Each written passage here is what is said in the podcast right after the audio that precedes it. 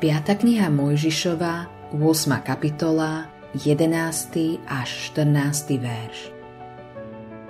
Dbaj, aby si nezabudol na hospodina svojho Boha a tak nezanedbával jeho príkazy, právne predpisy a ustanovenia, ktoré ti dnes dávam.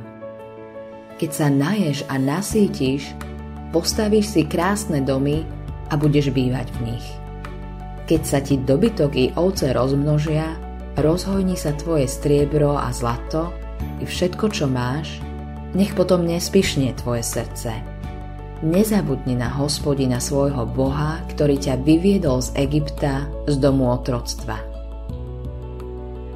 Keď boli Izraeliti konečne pripravení vstúpiť do zasľúbenej zeme, Boh ich varoval, že skutočné nebezpečenstvo pre ich životy sa práve začalo.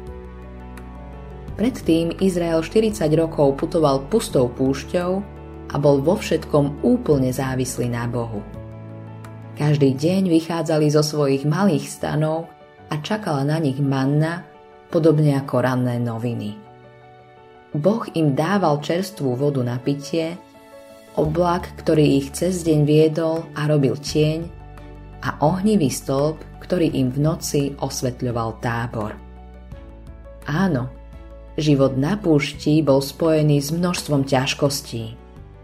Ale práve tieto ťažkosti ich nútili, aby každý deň hľadeli na pána a vo všetkom sa spoliehali na neho.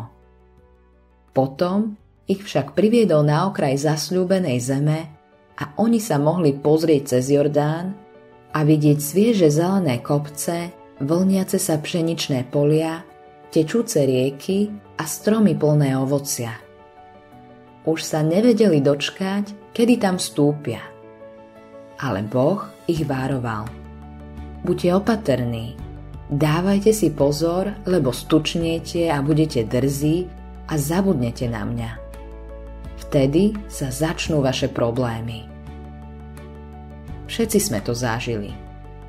Keď náš život zasiahne neistota, nebezpečenstvo alebo bolesť, padáme na kolená a voláme k Bohu – Boh môže použiť nepriazeň okolností na to, aby nás priviedol bližšie k sebe, čo je vlastne miesto, kde zažijeme najväčšie požehnania života.